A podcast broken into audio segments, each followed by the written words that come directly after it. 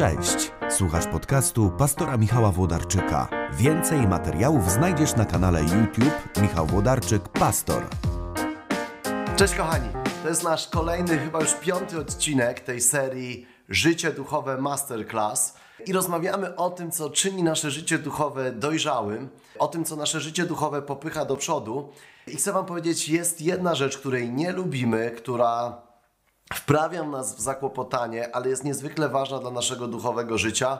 To jest umiejętność obcowania z tajemnicą, czyli też tolerowanie tych wszystkich sytuacji y, i tych wszystkich pytań, na które odpowiedź brzmi nie wiem.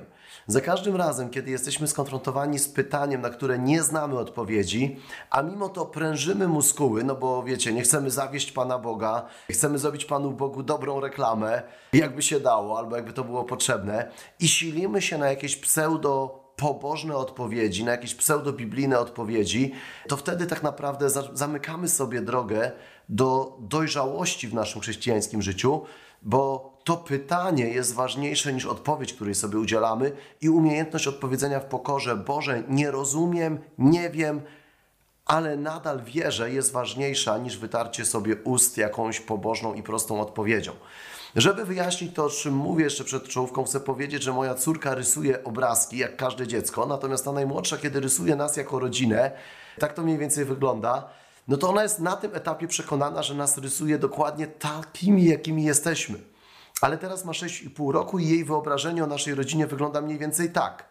Natomiast ona też urośnie i za dwa lata już narysuje nas w inny sposób i powie: Tamto to było w ogóle niepodobne do taty, mój tata wygląda tak ale wiemy, że rysunek ośmiolatki nie ma nic wspólnego jeszcze z odzwierciedleniem rzeczywistości i nie jest podobny do fotograficznego realizmu. Ale nawet gdyby się rozwijała jako artysta plastyk i w kolejnych obrazach coraz doskonalej malowała swoją rodzinę, to my ciągle wiemy, że ten obraz to jest tylko próba przybliżenia się do rzeczywistości, a nie rzeczywistość. I w tym sensie każdy obraz jest przekłamaniem. I kiedy mówię o tym, że chrześcijaństwo jest tajemnicą, to chcę powiedzieć, że my też swoimi słowami malujemy pewien obraz Pana Boga, pewne wyobrażenie na temat tego, jak Pan Bóg istnieje. Natomiast w naszym duchowym życiu cały czas, jeżeli jesteśmy pokorni i otwarci, odkrywamy, że te słowa, które wypowiadamy, są niewystarczające. Te słowa są niewystarczające. My ciągle przybliżamy się do tajemnicy, jaką jest Pan Bóg, ale nie jesteśmy w stanie jej posiąść. I teraz niedojrzałość to jest taki pogląd, który mówi: Wszystko, co powiedziałem o Panu Bogu, to jest dokładnie tak. Dokładnie tak w stu procentach. I wyrzuca się tajemnicę i mówi: Ten obrazek sześciolatka, bo my jesteśmy ciągle takie, wiecie, misi o małym rozumku wobec nieskończonego Pana Boga. Ten obrazek sześcioletniego misia o małym rozumku to jest dokładnie odzwierciedlenie tego, jaki jest Pan Bóg. Na tym polega niedojrzałość. Dojrzałość zakłada, że ten rysunek, jaki formułuję teraz, to co mówię o Panu Bogu, zrobię kolejne duchowe kroki, lepiej zrozumiem i spojrzę wstecz i o tym wszystkim, co powiedziałem do tej pory, z uśmiechem, yy, z uśmiechem pomyślę i powiem: Nie miałem pojęcia, teraz tą tajemnicę rozumiem lepiej, ale to jeszcze nie, nie wyczerpuje tego, jaki jest Pan Bóg, i to ciągle nie jest jeszcze obraz odwzorowujący rzeczywistość, ale próby dziecka Y, próby ograniczonego człowieka, żeby narysować nieskończonego Boga, albo próby ograniczonego człowieka, żeby opowiedzieć o nieskończonym Bogu. Będę to wyjaśniał, okraszę to też kilkoma takimi ilustracjami wybitnych chrześcijańskich myślicieli, żeby pokazać, że im człowiek był mądrzejszy, tym bardziej był pokorny wobec tajemnicy i tym bardziej sceptyczny wobec swoich umiejętności mówienia o Panu Bogu, nawet jeśli był największym w historii chrześcijaństwa chrześcijańskim myślicielem. Nie lubimy, naprawdę nie lubimy, wiecie, obcować z tajemnicą, w tym sensie, że pytania, na które nie znamy odpowiedzi, powodują w nas dyskomfort. Natomiast Filip Jansej, świetny ewangelikalny autor, którego książki co jakiś czas w tym kanale polecam, powiedział, nie pamiętam czy to on powiedział sam, czy on cytuje kogoś w jednej ze swoich książek, kto nie lubi trudnych pytań, musi dać sobie spokój z Jezusem z Nazaretu. Kto nie lubi trudnych pytań, powinien dać sobie spokój z Jezusem z Nazaretu, dlatego że chrześcijaństwo zaprasza nas na głębie, na głębie również trudnych pytań. I ja zdaję sobie sprawę, że niektórzy z Was mogą być zniesmaczeni nawet takim chrześcijaństwem, które zadaje płytkie pytania i udziela na nie płytkich odpowiedzi. I może nawet to spowodowało, że odwróciliście się od y, chrześcijańskiej duchowości, właśnie dlatego, że odpowiedzi okazują się niewystarczające. I chcę powiedzieć, chrześcijańska duchowość zakłada właśnie cierpliwość wobec tajemnicy. I bądźcie nieufni, bądźcie nieufni wobec ludzi, którzy mówią, że już zrozumieli Pana Boga. Że oni już dokładnie, wiecie, tymi swoimi słowami, książkami, kazaniami, czymkolwiek do, dorysują dokładnie to, jaki Pan Bóg jest, bo to naprawdę przypomina wysiłki sześcioletniego dziecka, które mówi: Narysowałam mamę, tatę, dokładnie tacy, jacy są. W jej małej główce i w tych małych umiejętnościach malarskich jest rzeczywiście przekonanie, że to jest dokładnie tak, jak my wyglądamy. Natomiast gdybyśmy wyglądali tak, jak na tym rysunku i wyszli na ulicę, myślę, że ludzie mieliby no, konsternację w najlepszym wypadku z dużą dozą współczucia. Więc nasze też słowa o Bogu nie oddają tego, jaki Bóg naprawdę jest, co nie oznacza, że nie możemy o Bogu nic powiedzieć. To też chcę powiedzieć, że ten odcinek, i będę to rozwijał za chwilę, nie ma nas wepchnąć w otchłań agnostycyzmu czy ateizmu, natomiast ma nas wepchnąć po prostu w czułe ramiona pokory, przy której odpoczywamy. Augustyn powiedział coś takiego, że jeżeli myślisz, że poznałeś, to na pewno nie jest Bóg. Więc jeśli myślisz, że złapałeś na 100% wiesz, koncepcję Boga, Bożej Wszechmocy, Bożej Wszechobecności, to chcę powiedzieć, to na pewno nie jest 100% Pana Boga nie zrozumiałeś. Bóg jest nieskończony i nie da się go ogarnąć y, ograniczonym umysłem. Nie da się ograniczonymi słowami opowiedzieć o nieskończonej Bożej dobroci. Nawet kiedy mówimy, że Bóg jest dobry, to tak naprawdę mówimy, używamy słowa, którego nie rozumiemy do końca, bo wiemy, co to znaczy, że jest zupa dobra, bo nam smakuje, że jest dobry referat, bo nas, nie wiem, poruszył albo nam się spodobał, ale Bóg jest dobry w zupełnie inny sposób niż babcia, która daje cukierki, niż zupa, która nam smakuje i niż wykład, który nam się spodobał. Jest nieskończenie inaczej dobry, lepiej dobry i nawet nie potrafimy powiedzieć, co to oznacza. Tak nieskończona jest ta Jego dobroć. Więc to oznacza pewien taką, wiecie, jeżeli myślisz, że poznałeś, to na pewno nie jest Bóg, mówi Augustyn. I warto, warto o tym pomyśleć. Warto o tym pamiętać. Natomiast rozwój chrześcijanina polega na tym, mniej więcej, ja myślę, że to jest bardzo dobra analogia z rysunkami małego dziecka. Kiedy dziecko ma 2-3 lata i próbuje narysować mamę, to wiecie, najpierw rysuje kółko, a potem oczka i nosek nawet nie zawsze się zmieszczą w tym kółku. Więc jest główka, a obok narysowany nosek. Ale dziecko jest przekonane, że narysowało mamę. Potem dziecko rozwija się i już wie, że nosek, że uszy muszą być, że pojawia się szyja nagle, która łączy głowę z korpusem, bo wcześniej tej szyi nie było, a nogi wyrastały prosto z głowy.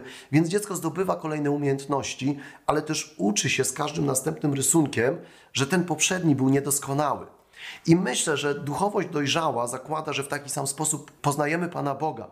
Czyli poznajemy Boga, doświadczamy Jego obecności, ale też widzimy, że to, co myśleliśmy o Bogu kiedyś, w toku czytania Biblii, doświadczeń Bożej obecności w naszym życiu, to wszystko się rozwija i w pewnym momencie widzimy, że te nasze poprzednie wyobrażenia były słabe. Niedojrzałość polega na tym, że do tych pierwszych wyobrażeń tak bardzo się przywiązujemy, że nie jesteśmy gotowi usłyszeć drugiego i trzeciego słowa Pana Boga, w którym pozwala poznać siebie lepiej. I to jest bardzo niebezpieczne. Natomiast myślę, że wielu z nas w swojej chrześcijańskiej duchowości tą możliwością spotkania i poznania Boga tak się zafascynowało, że uważa ten swój pierwszy rysunek na lodówce, który rodzice powiesili. Ten pierwszy rysunek, to pierwsze wyobrażenie na Pana Boga, jako ostateczne, pełne i zupełne, i mówi: Taki jest Bóg, bo tak go doświadczyłem, i nie jest gotowy na kolejne kroki. Kolejne kroki, które pozwalają nam Pana Boga spotkać lepiej. Niektórzy poznają Boga, ale tak mają to poczucie i to hamuje ich duchowy wzrost, że to jest zaparcie się Boga, kiedy upadają stare wyobrażenia na Jego temat. Czyli mamy pewne wyobrażenia ukształtowane o Panu Bogu, wiecie, ponieważ one są sporne, niektóre z nich jeszcze, niektórzy je powielają, niektórzy nie. Moje poglądy się na przykład zmieniły Wydawało mi się, kiedy y, poznałem Pana Boga, że wszyscy ewangelikalni chrześcijanie to są zwolennikami predestynacji, a potem poznawałem wielu chrześcijan, którzy absolutnie nie uważali, że człowiek ma wolną wolę. I nie chcę wchodzić tu w dyskusję, który pogląd jest prawidłowy, ale wiecie, moje jedno wyobrażenie na temat Pana Boga upadło po to, żeby zastąpiło je inne, w moim przekonaniu dojrzalsze i lepiej opisujące y, Bożą naturę i też naturę Bożego działania w naszym życiu i naszą wolną lub niewolną wolę. I rozumiecie, chrześcijaństwo polega na tym, że jestem też pewne wyobrażenia o Panu Bogu gotowy porzucić, żeby poznać Go lepiej. Więc dziecku nie jest żal tych rysunków sprzed trzech lat, kiedy ma 13 lat i zaczyna się przygotowywać do egzaminu do szkoły plastycznej, albo ma 19 lat i szykuje się na studia na Akademii Sztuk Pięknych. Nie patrzy z tęsknotą za tymi bohomazami trzylatka i mówi, to były najlepsze rysunki w moim życiu, tylko jest gotowy lepiej narysować mamę i tatę. I tak samo my o Bogu cały czas swoimi słowami, swoimi kategoriami teologicznymi, swoją pobożnością malujemy pewien obraz Pana Boga, ale on się rozwija i zmienia i powinniśmy być na to otwarci. Tomasz Halik używa takiej ilustracji i bardzo ją lubię i bardzo ona mi działa na wyobraźnię. To jest wybitny religioznawca i, i katolicki duchowny profesor. Naprawdę świetne są jego książki, Wam polecam. I on mówi coś takiego, że y, używa tego biblijnego obrazu ofiarowania Izaaka, że Abraham dostał słowo od Boga. Wow! Chociaż słowo było przerażające, złóż mi syna w ofierze. Więc pakuje drewno, bierze osiołka, bierze tego swojego syna i idą złożyć syna w ofierze. Dlaczego? Bo dostał słowo od Pana. On dostał Boże Słowo i idzie na tą górę. Ale wiecie, na tej górze Bóg się mu objawia i mówi: Nie rób chłopcu nic złego. I teraz o czym mówię? Dojrzałość jest gotowa poznać Boga lepiej i usłyszeć drugie słowo Boga. Natomiast niedojrzałość, która bardzo często ma taki obraz, twarz religijnego fundamentalizmu, ona usłyszała raz Boże Słowo, złóż mi syna w ofierze, więc kiedy przychodzi Bóg z drugim objawieniem, z drugim słowem, to mówimy wtedy, Idź precz, szatanie, ja dostałem objawienie, odrzucam to drugie słowo, bo Bóg nie może sobie zaprzeczać. Bóg przecież sam sobie by nie zaprzeczył, to na pewno nie jest od Boga. I nie jest gotowy usłyszeć następnego słowa Boga, które jedno słowo Boga, drugie słowo Boga prowadzi Abrahama do naśladowania i zrozumienia Bożego charakteru, zrozumienia Bożego działania w świecie. Do żeby pojawiło się to drugie słowo i miało sens, potrzebne było to pierwsze, ale to drugie znosi to pierwsze, no znosi. I teraz w tej ilustracji jest bardzo uderzający obraz, który też buduje naszą pokorę i nasze duchowe życie. I chcę Was zachęcić, żebyście wzięli to, wiecie, do swojego życia, bo wiecie, my jesteśmy właśnie jak ci Abrahamowie, tylko niektórzy w nas wchodzą na górę i mają słowo złóż mi syna w ofierze i mówią Bóg każe złożyć syna w ofierze. To są różne, wiecie, przykazania, które traktujemy serio. A z drugiej strony są inni chrześcijanie, którzy już z tej góry schodzą i mijamy się po drodze. I jeden mówi, Bóg każe rzucić, złożyć syna w ofierze, a drugi mówi, Bóg mówi, nie rób chłopcu nic złego. Który ma słowo od Pana? Jeden i drugi ma słowo od Pana tylko oni są na innym etapie swojej duchowej drogi. I ile trzeba cierpliwości, żeby pokory, żeby pomyśleć, że moje życie to jest ciągłe takie wchodzenie na górę Moria i schodzenie w góry. I wchodzenie na inną górę Moria i znowu odkrycie czegoś w życiu z Bogiem i schodzenie z tej góry. I wchodzenie i schodzenie. Oczywiście nie mówię, że Pan Bóg się, wiecie, objawia kapryśnie. Gdzieś ramy dla tych naszych wędrówek po górach Moria wyznacza Pismo Święte i ono wyznacza granice naszej ortodoksji, więc ja nie chcę powiedzieć, że Pan Bóg mi objawia, w nocy mi się przyśni i to jest tak samo ważne. Absolutnie nie. Natomiast moje zrozumienie Bożego tekstu, Bożego charakteru, Bożego samoobjawienia się w Jezusie Chrystusie jest jak taka wędrówka. Od odkrycia do odkrycia, od odkrycia do odkrycia, poznawania Boga, który jest nieskończony, a ja jestem misiem o bardzo małym rozumku i bardzo powoli tą nieskończoność kawałek po kawałku usiłuje poznać. To rodzi, wiecie, w chrześcijaństwie jest miejsce na pytania bez odpowiedzi, na pytania o cierpienie, które jest niezawinione, niczemu nie służy, ale niektórzy z nas są niecierpliwi. I profesor też Toma Kalik, też to chyba trzecia książka jego w tym krótkim wystąpieniu, które on cytuje, ale, e, ale też polecam przy okazji. On mówi coś takiego, że właśnie główna różnica między wiarą a ateizmem to jest niecierpliwość wobec tajemnicy. Główną różnicę między wiarą a ateizmem dostrzegam w cierpliwości. Ateizm, ale z drugiej strony też religijny fundamentalizm są uderzająco podobne do siebie w tym, jak szybko potrafią uporać się z tajemnicą, którą nazywamy Bogiem. I też entuzjastyczny, y, zbyt entuzjastyczna wiara. I właśnie dlatego te trzy sposoby są dla mnie jednakowo nie do przyjęcia, mówi profesor Halik, czyli właśnie, wiecie, mamy tajemnicę o cierpienie, którego nie rozumiemy. I ateista wobec tej tajemnicy jest niecierpliwy i powie: Boga nie ma, bo gdyby był dobry, to nie pozwoliłby na takie zło. Natomiast gdzieś człowiek, który nie umie się z tą tajemnicą zmierzyć, a chce być wierny Panu Bogu, czasami osuwa się w niebezpieczeństwo takiego tępego fundamentalizmu i, i zaczyna być, tak wiecie, To zło wyjaśniać na przykład, Bóg nie jest źródłem zła, wszystko zło jest od diabła.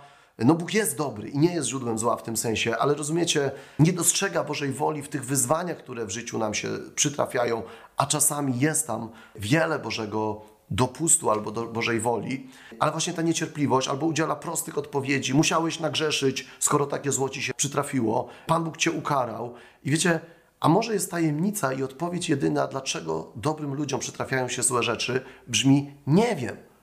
Mamy różne odpowiedzi, ale w niektórych sytuacjach każda z nich jest niewystarczająca i na końcu zderzamy się z tą ścianą, która się nazywa tajemnica naszego zrozumienia dróg Bożych, które są nieskończone. Rozumiecie, co chcę powiedzieć? Więc dojrzałość to jest zaproszenie też do otwarcia swojego serca na tajemnicę. I teraz jeszcze raz to powtórzę bardzo wyraźnie, bo jeżeli gdzieś czujesz się ukąszony potrzebą znalezienia odpowiedzi na każde pytanie, możesz pomyśleć, że ja teraz spycham tym filmem słuchaczy, widzów w otchłań agnostycyzmu. Ateizm mówi, dowody są jednoznacznie przeciwko Panu Bogu. Agnostycyzm mówi, dowody są niewystarczające, żeby powiedzieć o Panu Bogu cokolwiek. Chrześcijaństwo nie mówi, że dowody są ewidentne i wykręcają nam ręce i na każde pytanie znamy odpowiedź. Chrześcijaństwo mówi, dowody są wystarczające, żeby zaufać, żeby wierzyć, ale to ciągle jest wiara i zaufanie, a nie eksperyment. To nie jest eksperyment w tym sensie, że ja teraz mogę tu przygotować, wiecie, mały taki stosik z zapałek i po, za każdym razem eksperyment, jak powtórzę, to się uda, czyli powiem, Panie Boże, jeśli jesteś, objaw się nam, niech ten stos zapłonie, psz, stos się pali. Milion razy możesz to powtarzać i za każdym razem eksperyment się uda. Nie, to jest zaufanie.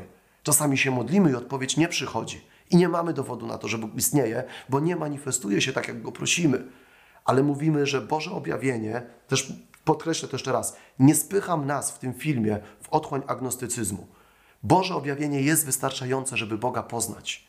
I Boże objawienie jest wystarczające, żeby zrozumieć Jego łaskę i dobroć w świecie. Boże objawienie jest wystarczające, żeby zobaczyć, że Bóg nas kocha i jest blisko nas. Ale to ciągle jest Boże objawienie, które wymaga od nas wiary, czyli obcowanie z tajemnicą. Że czasami nasza wiara będzie skazana na napięcia, w których staniemy i powiemy: Boże, jak to mogło się stać? Dlaczego dobrym ludziom zdarzają się złe rzeczy? Dlaczego przytrafia się cierpienie, którego nie da się ogarnąć?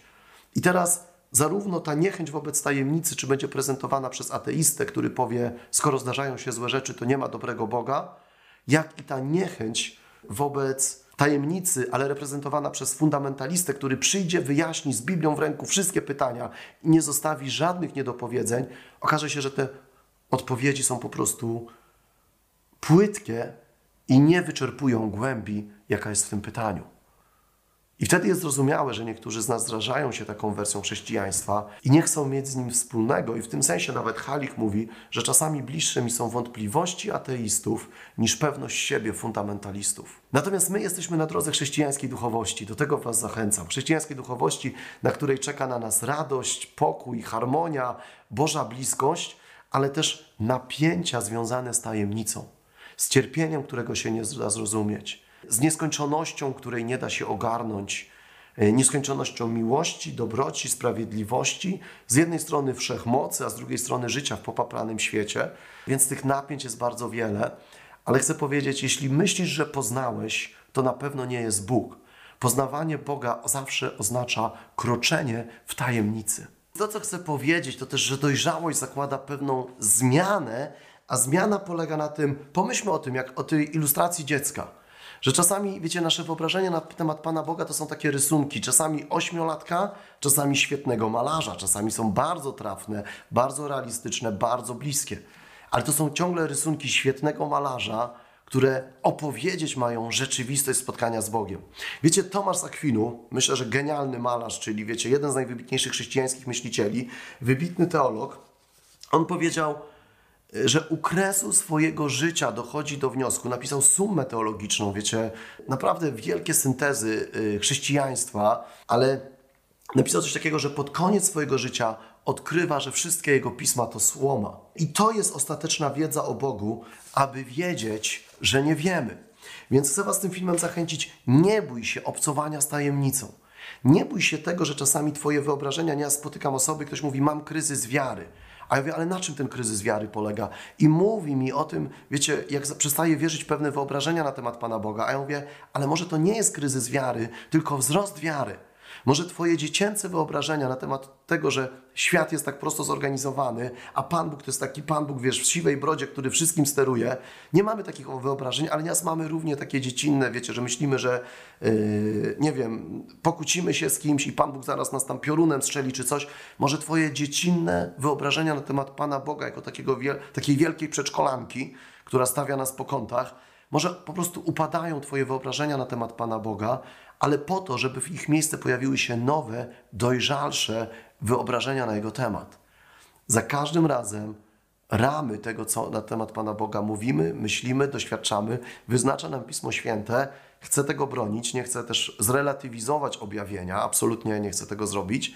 Natomiast chcę powiedzieć, to, że nie relatywizujemy objawienia, zakładamy, że Bóg najpełniej objawił się w Jezusie Chrystusie i poprzez Pismo Święte go poznajemy, nie oznacza, że jednokrotne przeczytanie Biblii daje nam 100% poznania Pana Boga, dlatego że jeśli myślisz, że poznałeś, to na pewno nie, nie jest to Bóg. To jest zadanie na całe życie, a i tak będziemy umierać tak głupi, jak byliśmy przy dzień poczęcia, jak mówi poeta. To jest zadanie na całe życie, a i tak chociażbyśmy zgromadzili największą wiedzę i wypełnili najcudowniejszy, najwspanialszy umysł, to to porównanie największego ludzkiego umysłu wobec nieograniczoności Boga, który wyraźnie to zaznacza w Piśmie Świętym. Moje drogi nie są waszymi drogami, jestem Bogiem ponad wami w tym sensie. Kim jesteś człowieku, żeby próbować mnie zrozumieć? Zawsze nasze zrozumienie okazuje się niewystarczające wobec Bożej nieskończoności. Więc niech to wyprodukuje w nas taką przestrzeń na tajemnicę, gotowość do rozwoju, gotowość do tego, żeby stare wyobrażenia na temat Pana Boga porzucać, poznawać Go bardziej, czytać Biblię za każdym razem nie po to, żeby ugruntować to, co już wiemy, ale czytać Biblię po to, żeby poznać lepiej, zrozumieć bardziej. Bo pycha, która mówi wszystko już wiesz i czytasz Biblię tylko po to, żeby upewnić się o tym, co wiesz, zamyka nas na zrozumienie, odkrywanie Pana Boga jeszcze lepiej. Zamyka nas właśnie na to, kiedy dziecko coraz doskonalej, z roku na rok, z roku na rok potrafi Pana Boga rysować. W przypadku uprawiania teologii, w przypadku rozmawiania, pielęgnowania swojego duchowego życia, potrafi z roku na rok, z roku na rok coraz lepiej do tej tajemnicy Bożej dobroci, nieskończoności, miłości, troski, obecności w świecie, coraz bardziej potrafimy się do niej zbliżać i coraz lepiej o niej opowiadać. Warunkiem jest jednak otwartość na tajemnicę i ta pokorna świadomość. Ja wchodzę na górę, a być może spotykam kogoś, kto z tej góry spod, schodzi, spotkał tam Boga i rozumie pewne prawdy jeszcze głębiej i, i zastąpić to usłyszałem słowo Pana, zabij swojego syna na wow, usłyszałem słowo Pana, nie rób chłopcu nic złego. Jedno słowo Boże zaprzecza drugiemu słowu Bożemu, ale tak to jest. Kto nie lubi trudnych pytań, niech da sobie spokój z Jezusem z Nazaretu. Na tym polega nasza chrześcijańska wędrówka, że od paradoksu do paradoksu usiłujemy my, ograniczeni ludzie, poznać i spotkać nieograniczonego Boga. Miejcie dobry, dobry tydzień, rozwijajcie swoje życie duchowe, ale też otwierajcie swoje serce na tajemnice, bo wszechwiedza jest Bożym atrybutem. Naprawdę, jeżeli chcesz wiedzieć wszystko, to ulegasz tej pokusie, której uległa Ewa i Adam, kiedy szatan powiedział: Jest, będziecie jak Bóg. To było kuszenie w raju, będziecie jak Bóg, kiedy zjecie z tego owocu. Wiecie, ja nie spotykam chrześcijan, którzy chcą być jak Bóg, czyli chcą mieć atrybut wszechwiedzy. Nie, nasza wiedza zawsze będzie tutaj skażona, y, zawsze będzie, wiecie, mamy doskonałą, świętą Biblię, która o Bogu mówi i niedoskonałe umysły, które ją czytają. Mamy nieskończoną Bożą mądrość i dobroć, która objawiła się w Jezusie Chrystusie i nasze ograniczone umysły, które próbują ją ogarnąć, nasze ograniczone i małe serca, które próbują ją przyjąć i podać dalej.